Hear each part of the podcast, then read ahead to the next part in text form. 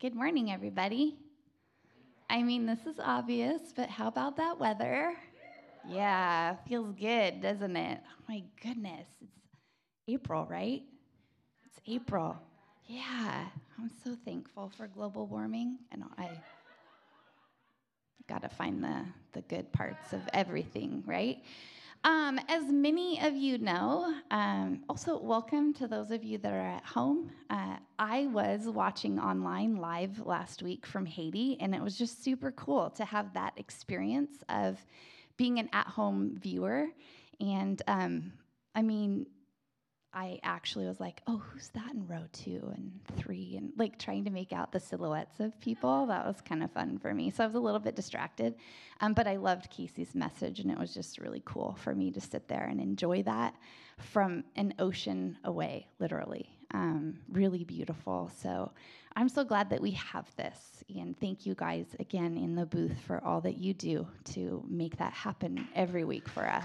Yeah. I love that as the summer months hit and we are going on vacations and the world is opening up, we can still have this rhythm of going to church on Sundays from wherever we are and engaging and um, being unified in spirit and in direction as we sit under um, the teaching that we have here. So, really, really beautiful, really cool. Um, I did say I was in Haiti. I got to go and visit Cam, and we had some goofy pictures that we took.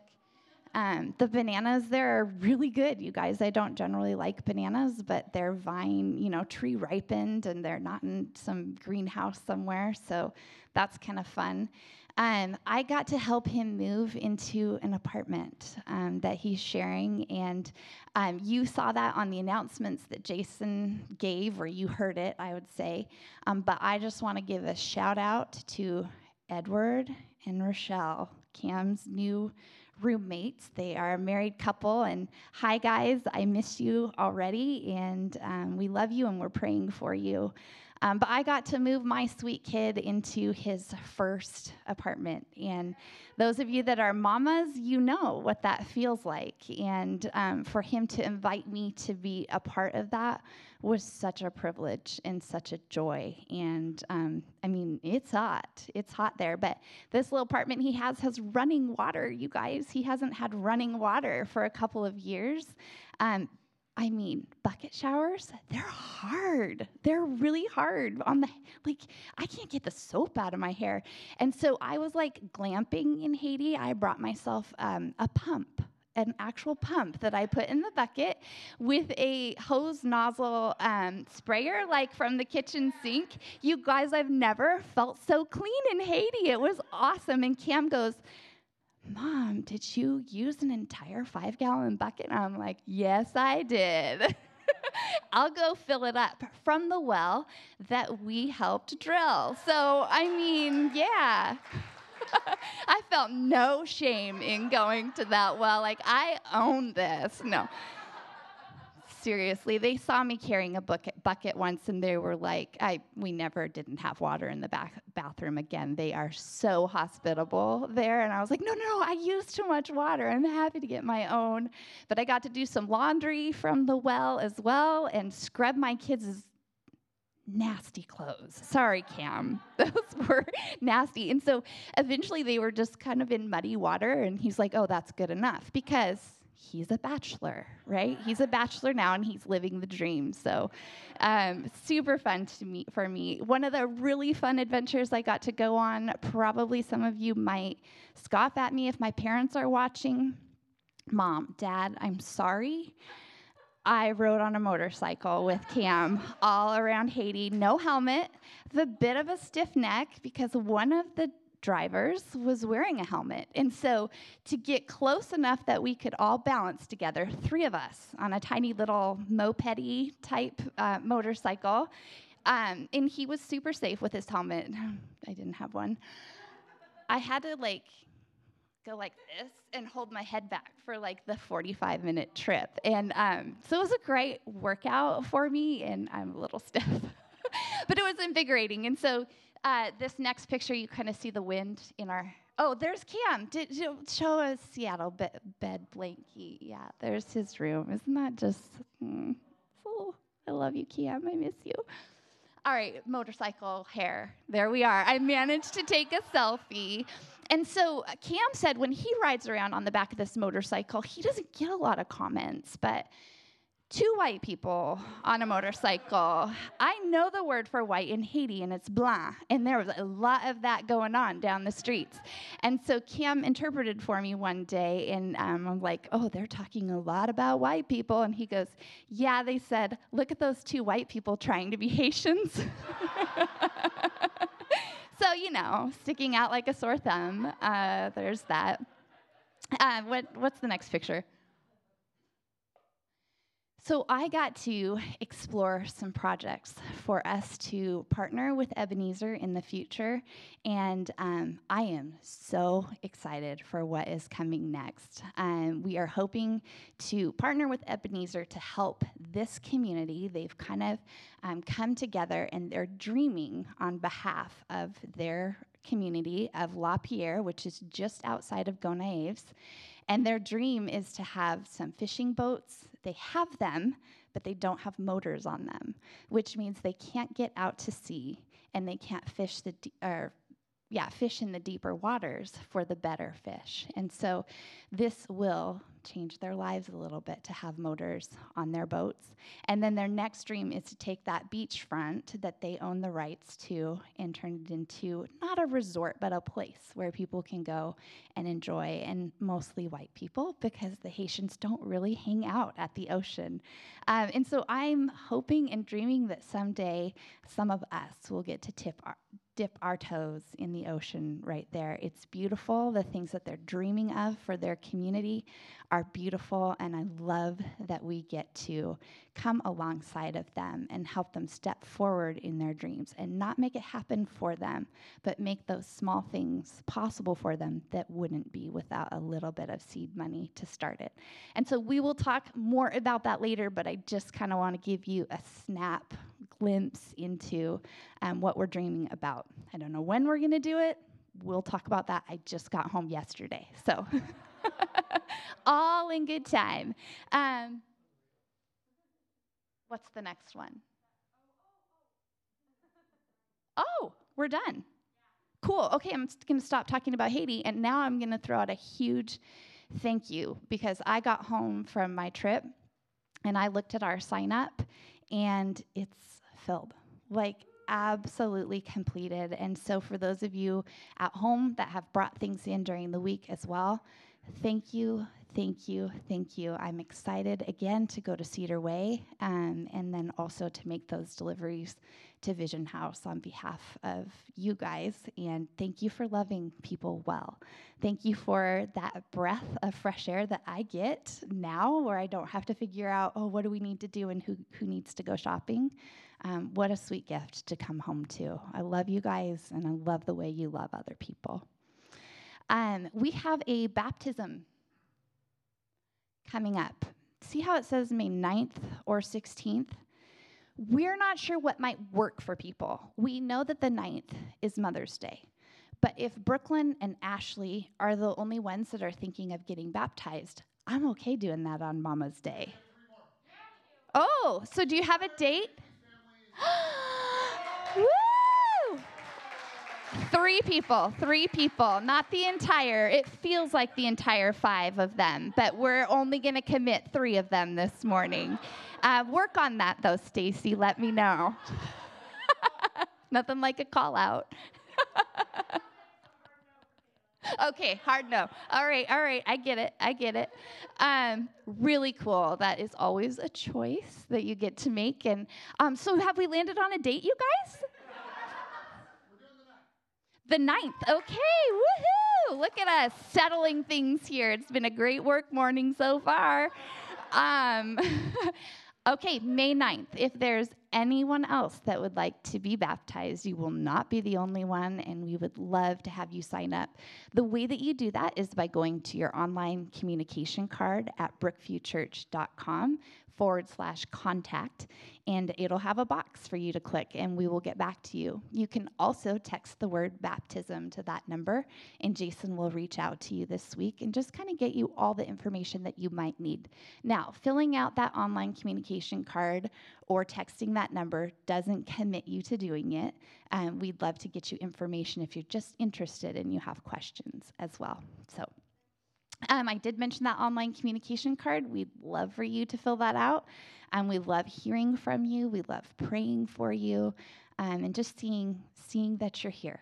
Um, also, we have the ability to RSVP for church every week, and we're still doing that um, in this phase where we are at a limited capacity. Um, we're certainly not full, but we want to be mindful of the governor's orders and be gathering people in a safe way. So um, you can RSVP for church by going to brookviewchurch.com forward slash church. True? Yeah? Okay. Awesome, awesome. All right, well, that's all that I have for you, and I can't wait to hear you bring it, honey.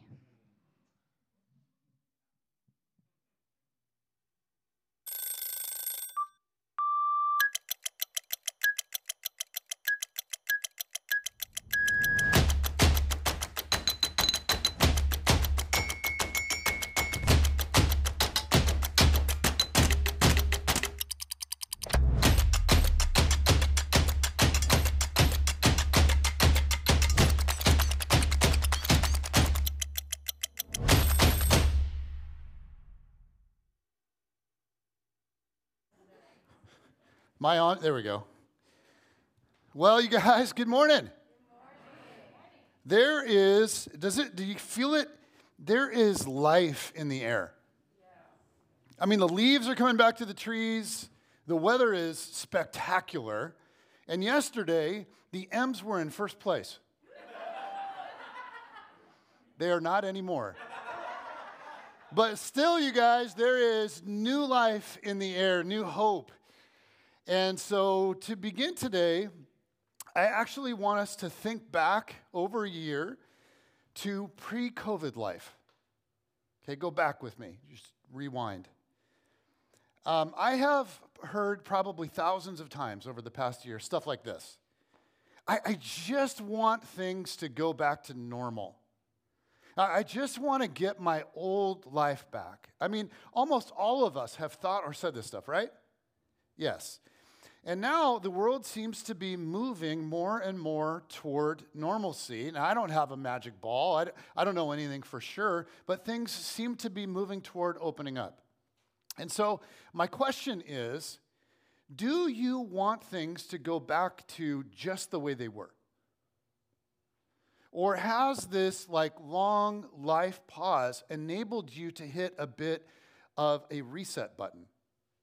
So, like, do you want to go back to the same schedule and the same routine that you had before COVID? And I want to begin by asking you today just sort of remember the good old days. What was that like? And I want you to picture your life before all of this craziness and just think about this. What was your schedule like? Was it peaceful and manageable? Okay. Um, you know, uh, uh, was it something that enabled you to flourish and grow? Okay. How was your marriage before COVID? Those of you that are married. Well, like, were you deeply connected to your spouse? You want to go back to that? How, how was your relationship with your kids? Was your life filled with rich, meaningful relationships with friends and family and neighbors and so on? What, what did your walk with Jesus look like? Do you want to go back to the way that looked? Uh, what was your fatigue lo- level? Like, were your rhythms, daily rhythms, weekly rhythms, monthly rhythms, were they healthy? Do, like, what do, you, what do you want to reinstate? And there's probably a lot, but what would you like to be different? The truth is, over a year ago, our, our rhythms just came to a screeching halt. And now we seem to be heading into a season where we can rebuild. So, over the next five weeks, today and the four following, I want us to be very intentional about it. Like, if you can begin adding stuff to your life and to your schedule, what do you want to add? But also, what do you not want to add? And before we decide on any of the particulars, I think it's really helpful to think big picture. So today I want to just start with the most basic question, and it's this What do you want? Like, what do you really want? If you're going to rebuild your life, then rebuild toward what? What do, what do you want? Now, it seems really simple, but in reality, this is actually a very tricky question because we've all gotten at some point what we were sure we wanted and then later discovered it wasn't what we wanted at all. In fact, some of you got a who you really wanted and then later realized, whoa, that's not who I wanted at all. right? Some of you got a job you really wanted. Some of you got a car you really wanted or the house you really wanted. But then, like six months in or 18 months in and several mortgage payments in, you realize, oh, whoa, this isn't what I want at all. So, this what do I want question is tricky. So, here's, here's a more helpful question. More helpful question is what do you value? Because lurking in the shadows of what you want is what you value. And they are related in a way but they are definitely not the same thing. What you want and what you value can actually differ quite a bit. In fact, they can at times be at odds with each other. I mean, if you think about it, what we want, uh, what we naturally want, is often in conflict with what we ultimately value. That's why, after doing things that we, we wanted, sometimes we think, You idiot. Why did you, why did you do that? right? You idiot. Why did you eat that? you, you idiot. Why did you sleep in? You idiot. Why did you call her? Why did you say yes to that? Why did you, you idiot, why did you do that thing you do again? What we, na- what we want naturally is often in conflict with the thing that we value ultimately. And what makes this battle especially tough is this what we want naturally is usually right in our face. While what we ultimately, what we want ultimately kind of hides and lurks in the shadows. So for us to really hone in on what we value, there's like if this is if this is important, there's all kinds of approaches we could take. Um, but years ago, I came across something that I thought was awesome, and it's in a very famous book that many of you have read. It comes from the Seven Habits of Highly Effective People by Stephen Covey. Uh, how many of you guys have read that or at least browsed it? You guys, it, it is so good. Is it? It was originally okay. It was written in 1989, and now it's like it's everywhere. Uh, get this: at Columbia Elementary School, okay, uh, where all of my kids went, public elementary school, their entire system, like philosophical system is built around the seven habits. Like all the, all the kids in the entire school could recite for you the seven habits. And so the teachers are constantly having the kids think and process like, okay, how does what we're doing or how does what you're doing, how does all of this fit together with the seven habits? And they process that and they talk about it. So we were, we were actually talking about this a few years ago, and I found out that when Cameron was in elementary school. Okay, he's 20 now, right? But when Cameron was at Columbia, they invited some students together to have a think tank. And they had them come together to create a little song to help all of the children remember the seven habits. Okay, so when Brooklyn went through school, and she's six years behind Cam, she actually learned that song that Cam helped create right, to remember the seven habits. And so here's the cool thing if you grab Brooklyn and you invite her to tell you the seven habits, she will not tell you the seven habits. She will sing you the seven habits. And uh, so Cam and the kids back in his days, they set the song to the tune of If You're Happy and You Know It. And it's got hand motions and everything. And you guys, it is, it's pretty amazing. Would you like to hear it? Brooklyn.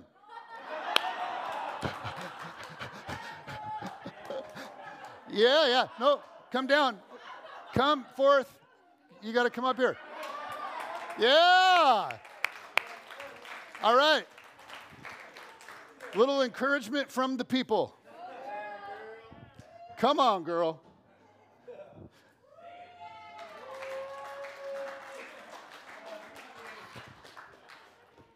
All right, now. okay, take your take take your mask off. Okay. She had no idea that this was happening. Okay, let's get let's back at the right spot. Okay, and by the way, uh, she said, here's the cool thing. There's some hand motions and things with this. Like one of the seven habits is to synergize, right?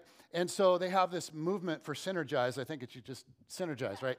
And she's like, that, that seems kind of lame until you're in an all school assembly with 400 kids and they're singing the song and they all synergize together.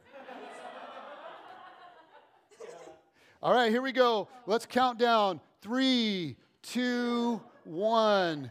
Be proactive, think win win. First things first, synergize. Be proactive, think win win. First things first, synergize. Seek first to understand, then to be understood. Begin with the end in mind. Sharpen the saw, sharpen the saw. That's so good.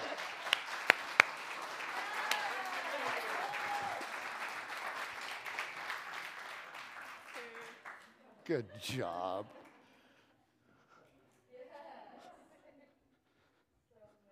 So good. And by the way, Kim, awesome, yeah. He's singing along. He wanted to play it on guitar, can sing harmony. All right, okay, so back to our question. That was a little aside. How, how do you discover what you really value? Well, okay, so habit number two from the seven habits of highly effective people is this begin with the end in mind. Right? And, and most of us have heard this, we know this. This is really, really good advice. Now, Stephen Covey starts the chapter on that with an invitation to try something. And he writes this He says, Please find a place to read these next few pages where you can be alone and uninterrupted. Clear your mind of everything except what you will read and what I invite you to do. Don't worry about your schedule, your business, your family, or your friends. Just focus with me and really open your, open your mind. So he says, in your mind's eye, okay, so here's what I want to invite you guys to do is close your eyes. Just close your eyes and try to visualize this, okay? In your mind's eye, see yourself going to the funeral of a loved one. Picture yourself driving to the funeral parlor or chapel, parking the car, and getting out. As you walk inside the building, you notice the flowers, the soft organ music. You see the faces of friends and family you pass along the way. You feel the shared sorrow of losing, the joy of having known that radiates from the hearts of the people there. As you walk to the front of the room and look inside the casket, you suddenly come face to face with yourself. This is your funeral, three years from today. All these people have come to honor you, to express feelings of love and appreciation for your life. As you take a seat and wait for the services to begin, you look at the program in your hand. There are to be four speakers. The first is from your family, immediate and also extended. Children, brothers, sisters, nephews, nieces, aunts, uncles, cousins, and grandparents who have come from all over the country to attend.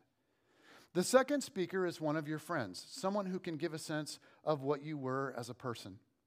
The third speaker is from your work or profession, and the fourth is from your church or some community organization where you've been involved in service. Now think deeply. What would you like each of these speakers to say about you and your life? What kind of husband, wife, father, or mother would you like their words to reflect? What kind of son or daughter or cousin? What kind of friend? What kind of working associate? What character would you like them to have seen in you? What contributions, what achievements would you want them to remember? Look carefully at the people around you. What difference would you like to have made in their lives? And he says, before you read further, take a few minutes to jot down your impressions. It will greatly increase your personal understanding of habit number two. Okay, you can open your eyes. You guys know I, I like to read, uh, uh, and I read a lot. I read a lot of books. And so, a little confession. Whenever I get to the part of a book where they say, okay, we want you to, now we want you to stop reading and get a pen and a notebook and do a reflective exercise, I'm like, yeah, no, I, I, I'm not doing that. Right? Because, okay, let's see if you're with me on this. The goal of reading a book is to what? Finish the book. right? It's not about learning anything or reflecting on my life. I just want to be able to say, oh, yeah, I read that book. In fact, at times I'm like, you know what? I, I actually read that book years ago. Are you just discovering it? Okay, but so after this suggestion, I, I, I decided to actually write some stuff out. And one was what I would want my kids to say about me. So I did this four years ago, and I actually shared it in a message. Some of you might even remember that. Uh, at the time, Brooke was 10, Cam was 16, and Kate was 17. And today I want to I just want to read you guys that again and this is just sort of interesting to reflect back on because back then I was writing it for 3 years into the future and we're now 4 years into the future from when I wrote it. And so as I reread this this week, uh, it really hit me and I was like, wow, okay, that's that's interesting. Um, and now I will also say this is super, super personal, and so I hope it doesn't get all weird for you. Um, and I also want to be clear about something. This is not necessarily what I think my kids would say. Okay? Uh, this is what I would want them to say. Um, this is not the kind of dad that I think I am. This is the kind of dad that I, I want to be. This is not reality in my mind. This is the target. This is the goal. Do you guys see the difference? Are you with me on this? Okay. So uh, if I were to die three years from now, written four years ago. Uh, and if one of my kids were to get up at my memorial and talk about me, as I think about the kind of dad I want to be, here's the kind of stuff I decided I'd want them to say. So here we go. My dad. What in the world can I say about my dad? Well, he was incredibly good looking, but you all already knew that. what can I tell you about my dad that you had to live with him to know? Here's what was special to me about my dad I knew that my dad loved me. I knew that whatever was going on in my life, around me, inside me, I knew that whatever was going on in my life, my dad was rooting for me. He wanted the best for me. My dad had a vision for what I could be. He's, he always saw beautiful things in me. He believed in me. And there were times when his belief in me was the fuel I needed to push through hard stuff. My dad helped me become a better version of myself. And my dad was deeply authentic. My, who my dad was when we were alone at home at night when we'd all let our guard down, it was the same person he was in public. When over the years I'd hear him preach and talk about how life should be lived, I saw him doing his best to actually live that way. He didn't pretend to be somebody he wasn't. He was true, he was real, he was authentic. And my dad was transparent. He didn't hold me off at arm's length. He wasn't the silent, private type guy. I always felt like I had access to him, to his heart. If he was disappointed, I knew it. If he was frustrated, I knew it. If he was excited, I knew it. If he was scared or sad or nervous, we all knew it. He didn't hide his heart from me or from our family. We had access to him, he was transparent. And so when he'd say the wrong thing or do the wrong thing, which because he was transparent happened more than he would have liked, in equally transparent fashion, he would ask forgiveness and admit being wrong. It made me feel like I didn't have to be perfect. I just needed to be honest. My dad helped me to become a transparent person myself. My dad helped me understand what it takes to actually connect with people. In his transparency, he showed me the way. And my dad loved my mom. I never feared that he was mistreating her. I always felt safe knowing that my mom and dad were an inseparable team.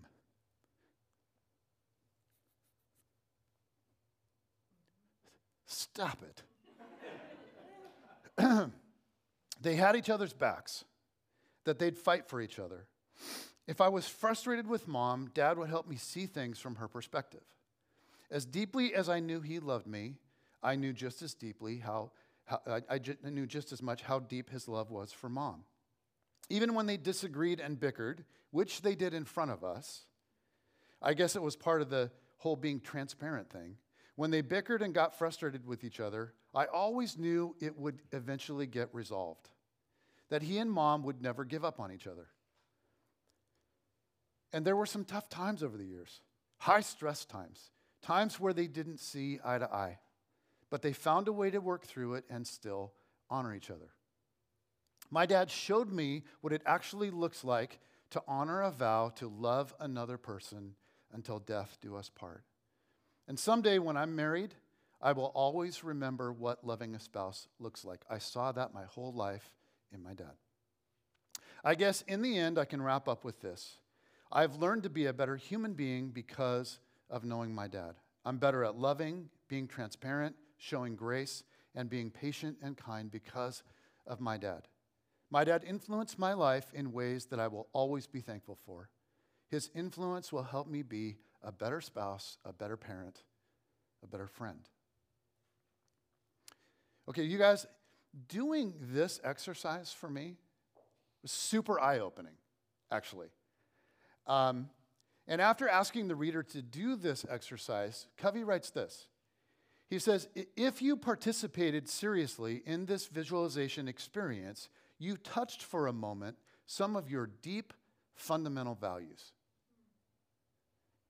And in doing this exercise, here's some of what became kind of obvious to me that my, my definition of success had very little to do with achievement. It's not ultimately about being super skilled or super talented. It's, it's not ultimately about impressive achievements. It's not ultimately about having great pecs and a fabulous butt. And while there are things that I value, uh, those among, you know, among them a little, I discovered there are other things that I value more. So really, in the end, what it comes down to for me is this like, I want to be a certain kind of person, and I, and I want to have a certain kind of character. And I want to connect with and love and impact those closest to me. In fact, it became obvious to me that impressing people I don't know is really not what matters most to me. What became uber clear is, is this I want those closest to me to be the ones that respect me most. And it's interesting, in my mind, when people got up to talk about me, you know, nobody mentioned how well I dressed or how in shape I was. Nobody mentioned what I drove or how nice my house was. Nobody even mentioned my sermons, you guys. Yeah, whoa. What, what, what people talked about was how I made them feel and, and my influence on them. Um, and, and so, what it ultimately comes down to for me, I guess, is, um, and by the way, a few people did talk about this church, uh, what it's meant to them, because that's a huge part of my life. So, that would be in there for sure if I was drawing all this up in imaginary land. Uh, but but most, mostly, it was just as I envisioned this stuff, it's mostly about connections with people, about my character and my impact. And so, if that is truly the case, if that's really where I want this whole thing to go, then maybe I ought to like plan my life and schedule my life and organize my life around that being the end of it, about that being where this whole thing is going. And here's what I would say to get what you really want, you must discover what you really value. And here's, here's why this is so critical Every single day, you make thousands of choices. Do I want to do this or that? How will I spend my time? What will I give my resources to? My time, my money, my, my talent? Every day, you have to make countless choices. In fact, you guys, if you're sitting here, right, you had to make a decision about that. You had to decide whether or not to get up this morning and then, of all the things you could have done in this weather, you made the decision to come here.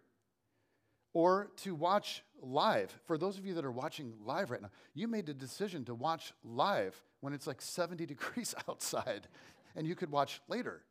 Uh, eh, that's impressive.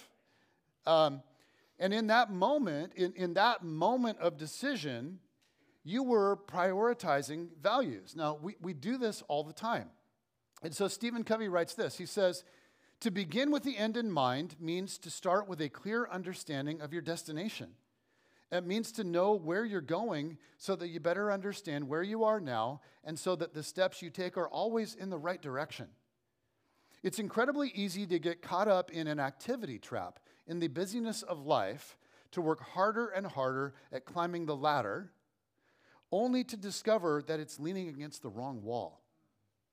People find themselves achieving victories that are empty, successes that have come at the expense of things they suddenly realize were far more valuable to them.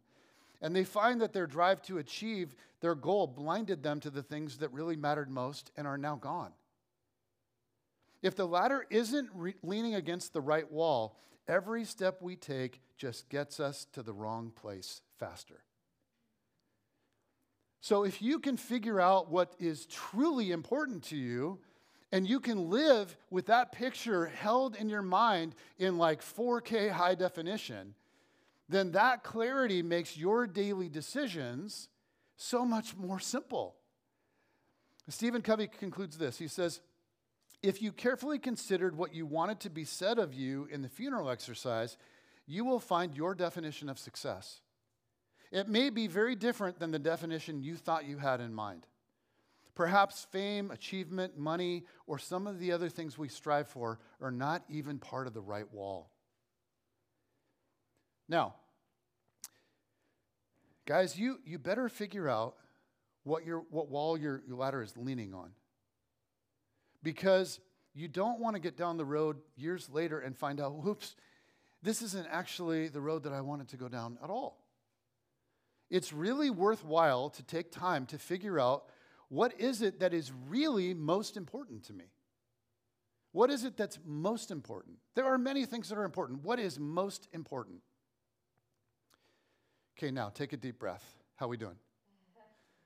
Okay, because I am a follower of Jesus, and many of us in this room are, we have to take this a step further, right? Because up to this point, none of this is unique to followers of Jesus. In fact, some of you in the room, you might be thinking, what are you, Tony Robbins? like a really nice motivational speech, Pastor. Are we going to like look at the Bible and think about Jesus? Because everything that I've said so far is it's just true of anybody. It's not a Christian thing, it's just a thing thing. And so, regardless of your faith background, it, that's just, this is a good thing to think about, okay? But let's think about it from a Christian perspective. Where is God in this? How does any of this really connect to Jesus?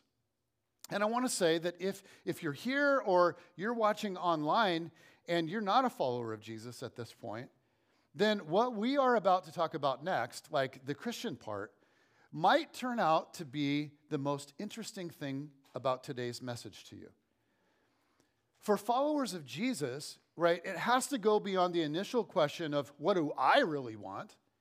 Or even what do I really value? Like for us, the ultimate question has to be well, what does God really want? Right? Or to make this a bit more personal, what, is, what does God really want for us? Now, for some of you, this feels like a very uncomfortable question because you are concerned that you are at odds with God over what you want and what you are pretty sure He wants for you. And we just sort of assume that the question goes like this What does God really want from us? What does God want from me? Right? What does God really want from us? The, the idea is that God is, is, is demanding something of us something that we may not uh, be able to live up to, or something we may not want to live up to. But it's in our mind, it's all about living up to something.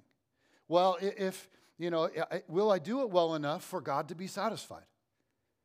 And so I want to talk about this feeling that is so common for a minute because it's a really big deal. When Jesus taught us about the heart and the nature of God, So, the way that we should picture God or envision God, what was the metaphor that Jesus used most often? A father. In the Lord's Prayer, Jesus said, when you pray, pray like this Our, our Father in heaven. Now, if we can get our minds, like truly get our minds around that image, it actually changes everything. So let go of the image of a cold, dissatisfied God this angry, impossible to please God. And instead, you just envision a father who, like, actually loves you, who is for you. And some of you are like, oh, it's hard for me to imagine because I didn't have a human father like that. Well, even if your human father was a far cry from this, you guys have seen examples of this. There are good men in the world, right? You have seen examples of this. You have. So envision it a loving father. And then think about this question What does a truly good parent want from their children? And the answer to that, you guys, is nothing. Nothing. Nothing that isn't a product of our fallen and damaged egos. What does a really good parent want from their children? Nothing. Good parents want stuff for their children.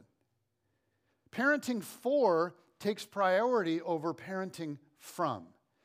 Now, let's think about this. Some of you are like, Are you sure? Yes, I am. Let's think about this. When we see a, a parent trying to withdraw from their kids, right? They have a child and they're trying to extract something from their kids. Um, like for their egos or, or trying to use their kids to somehow make themselves feel whole as a person. When we see that, when you actually see that, that does not feel healthy to us. We look at that and we think, we're like, whoa, there is something really wrong with that. Uh, a couple of examples. I, I remember a, a, girl in high school that I knew that wanted a baby. We're like, great. Yeah, she wanted a baby. But not like when she was an adult one day, right? Like as a sophomore, like as a 16 year old. And here's, here's why. She said, I just want a little person to love me. I, just want chubby little arms to squeeze me and hold me, someone to always be around that loves me. Now, we look at that, right? Come on. I mean, if you're an adult and you look at that, you hear a 16 year old girl say that, you're like, oh, sweetheart. um, that is not what being a parent is all about.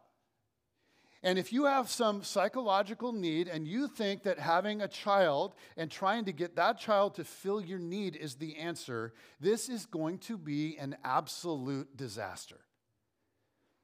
Here's another context where I've seen this go just absolutely haywire.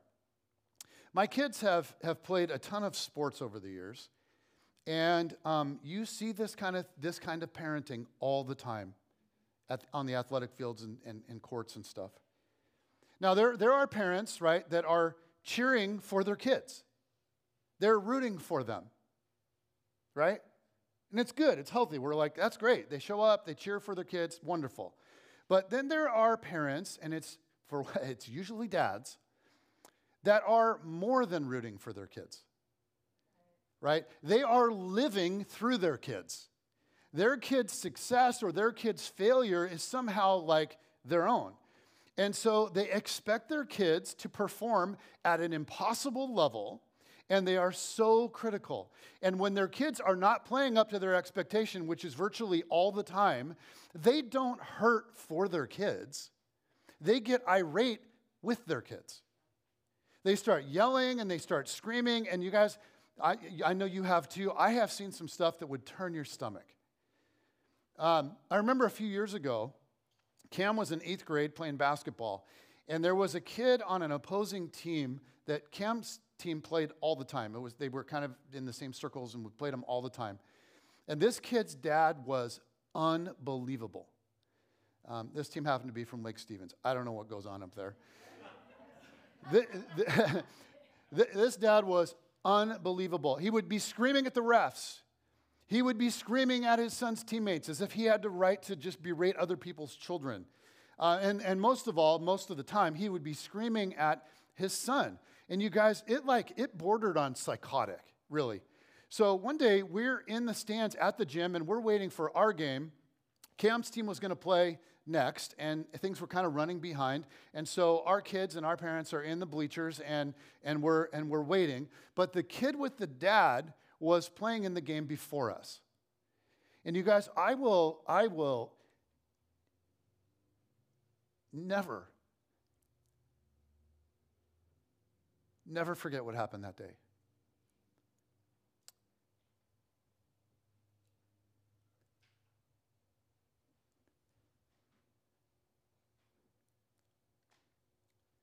This dad, he's yelling and he's screaming like always. I mean, it's just like every time. It's just relentless, top of his lungs.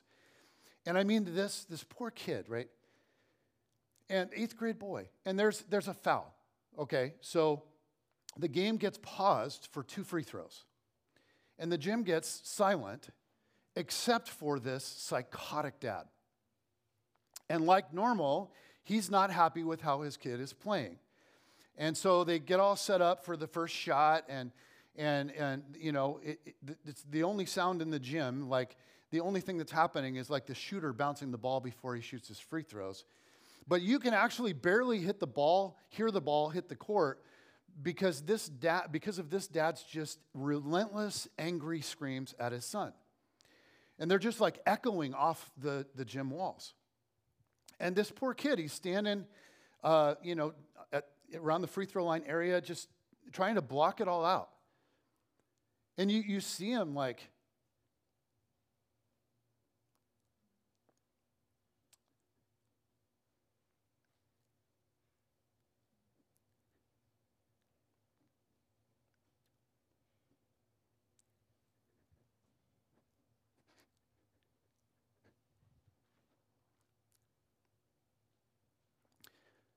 because it's a free throw, it's like he's just standing naked out there. I mean, there's other teams and other parents, and his, I mean, they're all sitting in there. And you'd think that some responsible adult, like a pastor of a church, would go over and say, dude, knock it off. But we're all just stunned. He's just undressing his kid right there. And his shoulders, he's trying to block it all out. So the first free throw goes up. And in between free throws,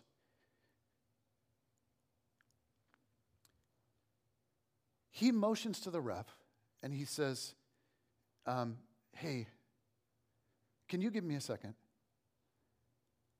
And the ref is like, I've been refing for years, and never seen anything like this. You know, like, yeah, whatever you need to do. So the ref says, sure, and he holds his hand up. And this eighth grade boy walks over to the stands. He looks up at his dad in the stands, and in front of the whole gym and all the spectators and all of that, it's total silence. And he says, Dad, and he just, he's like, Dad, I need you to shut up. I need you to shut up. And people are starting to cheer, you know, because now we're brave. All right? I need you to shut up. Just shut up. I need you to stop. Just stop. For once in your life, stop. And his dad just huffs, stands up, stomps out of the gym in disgust. Guys, that is a dad that isn't wanting good things for his son. He's wanting something from his son. And I bet in, in various contexts in your own life and in the life of those you love, you've seen the difference. And we've all seen parents that want stuff from their kids. But here's the thing if you, if you envision God like that, it will wreck you. It will wreck you. You go, well, no, uh, you know, I have that. You know, like you can be religious. You can do religious activities. You can go to church. You can do the religious. Eh, you can do the religious, but you will not have intimacy with a father that you envision like that. You just won't. But when you recognize that actually He loves you, that He adores you, and that everything that He wants, He wants for you because He's for you, I'm telling you, you guys, that can change everything. It is a really, really big deal. Okay, so here's the good news. And if you if you miss everything else, okay, if you're like tuned out or whatever, tune in. Do not miss this. Your heavenly Father wants good stuff for you, not from you. But what happens is we just sort of assume that there's this competing agenda, that what I want and what God wants are mostly at odds. So I can't really do the whole God thing. Or I'm going to do the religious thing, but not take this thing too far. Now, I will say this, okay, in all fairness, some of you are like, in all fairness, what you often want naturally and what God wants may be at odds. But we've already discovered, can we just be honest? Most of the time, what you want naturally is at odds with what you want ultimately. You're already at odds with yourself. In fact, if you decided to go through the whole eulogy exercise, here's what you might discover. You might discover that you are way closer to wanting what God wants for you than you ever imagined. See, like the eulogy exercise not only gets you closer to what it is that you really want, it actually hints at what you were created for. And so here's a good question What does God want for you? Like, is there a way to know that? Well, the reality is it's woven all through the teachings of Jesus. But the cool thing is, it's summarized really succinctly, I think, by the Apostle Paul. Paul lays out beautifully in a letter that he wrote to the followers of Jesus in Galatia. And what do we call that letter? Galatians. And he uses some different metaphors. He talks about the flesh. He, he talks about that part of us that just sort of wants to do whatever it wants to do, that part of us that just wants to do whatever comes natural. And he contrasts that part of us to what he calls the Spirit. The part of us that's been made in the image of God, that when the Spirit fills us, it activates and and, and leads us. So Paul says, through the Spirit, God is up to something beautiful if we're willing. And here's what he writes He writes, For the flesh desires what is contrary to the Spirit, and the Spirit what is contrary to the flesh. They are in conflict with each other, so that you are not to do whatever you want. We go, Well, wait. So God is trying to limit me then? Well, not so fast. It's more like trying to protect you, trying to give you something better. The, the dark base side of human nature is what Paul calls the flesh. And he says, if you just like live by the flesh, you just give yourself over to the flesh like unrestrained, you just do whatever you naturally want, it is going to get real, real ugly, real fast. And so he reflects on the kind of stuff that flows out of a life controlled by the flesh. And he throws out several random things that you might see. So he says, here's what he says. He says, it is obvious what kind of life de- develops out of trying to get your own way, living by the flesh all the time. Repetitive, loveless, cheap sex, a stinking accumulation of mental and emotional garbage, frenzied and joyless grabs for happiness, trinket gods, magic show religion, paranoid, paranoid loneliness, cutthroat competition all consuming yet never satisfied wants, a brutal temper, an impotence to love or be loved, divided homes and divided lives, small minded and lopsided pursuits, the vicious habit of depersonalizing everyone into a rival, uncontrolled and uncontrollable addictions, ugly parodies of community. I could go on, Paul says. He's like, You get it. I'll stop there before we're all depressed, right? And Paul says the, the byproducts of the flesh are obvious. In other words, when we just do whatever it is we feel like doing, whenever it is we feel like doing it, things can get ugly. And he lists off all this unhealthy stuff that can just that will just naturally flow out of it. But then he turns right around and in contrast to that kind of life, the life of the flesh, Here's, he says, what God is trying to do inside us. This is what God is trying to do for us. This is what God is trying to give to us. If we let the Spirit of God lead us and shape us and, and form us, here's the kind of stuff that will happen. And this is a very famous passage. Paul writes, But the fruit of the Spirit is love, joy, peace, patience, kindness, goodness, faithfulness, gentleness, and self control. What does God want for you? He wants this stuff. He wants you to be filled with love and joy and peace. He wants you to be able to exercise patience. He wants you to be filled with more and more kindness. He wants to fill you with goodness and faithfulness and gentleness. He wants to develop self control inside of you. The stuff that you tend to say yes to that damages you and damages those around you. He wants you he wants to give you the power to say no to that. This is the stuff he wants for you. And you know, Jesus would walk around, right?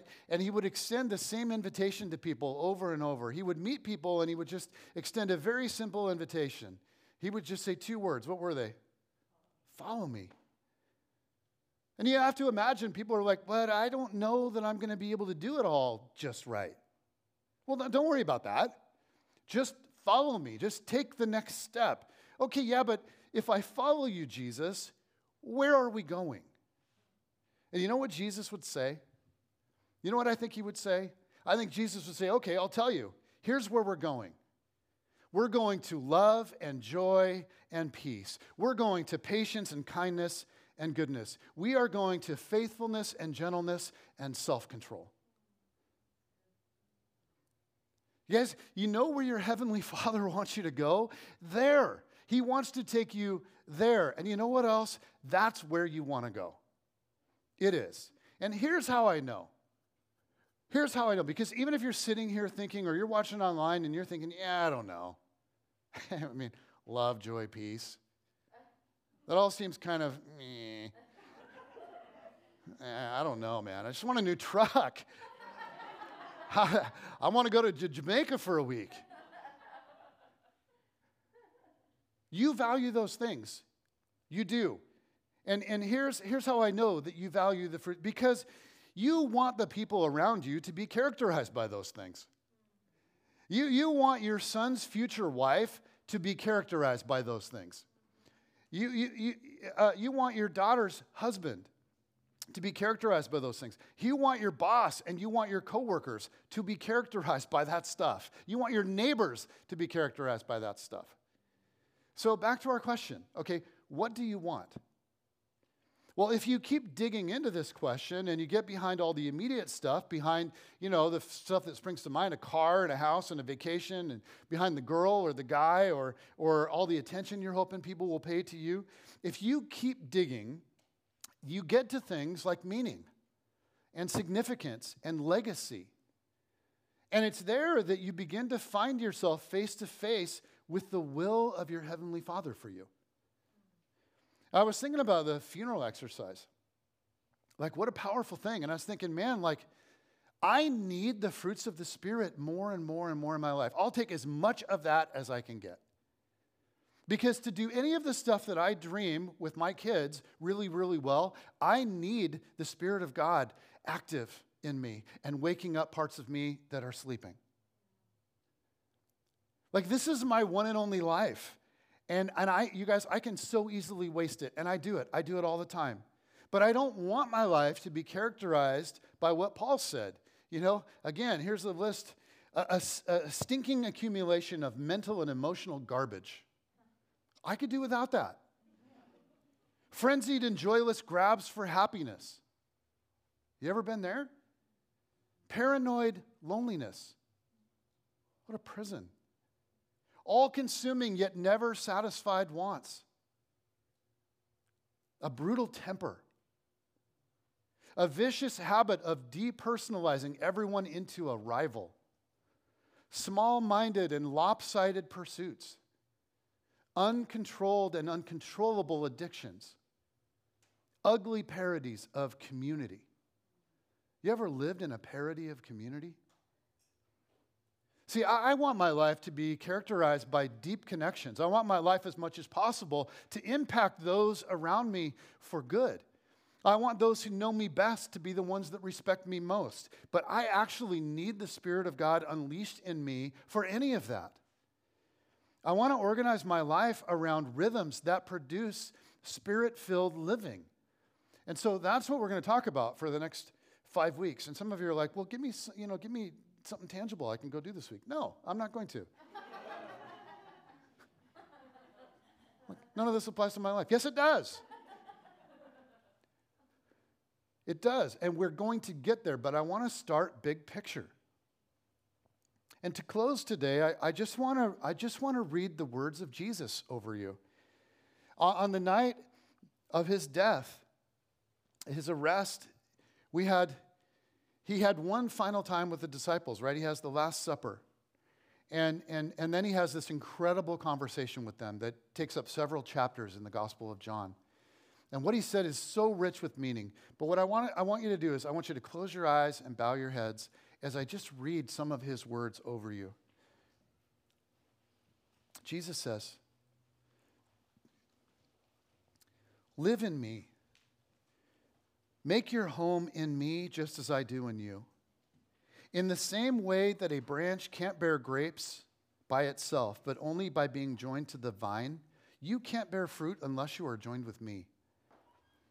I've loved you the way my Father has loved me. Make yourselves at home in my love. If you keep my commands, you'll remain intimately at home in my love. That's what I've done, kept my Father's commands and made myself at home in his love. I've told you these things for a purpose that my joy might be your joy, and your joy wholly mature. This is my command love one another the way I have loved you. This is the very best way to love. Put your life on the line for your friends. You are my friends when you do the things I command you. I'm no longer calling you servants because servants don't understand what their master is thinking and planning. No, I've named you friends because I've let you in on everything I've heard from the Father. You didn't choose me. Remember, I chose you and put you in the world to bear fruit, fruit that won't spoil. As fruit bearers, whatever you ask the Father in relation to me, he gives you.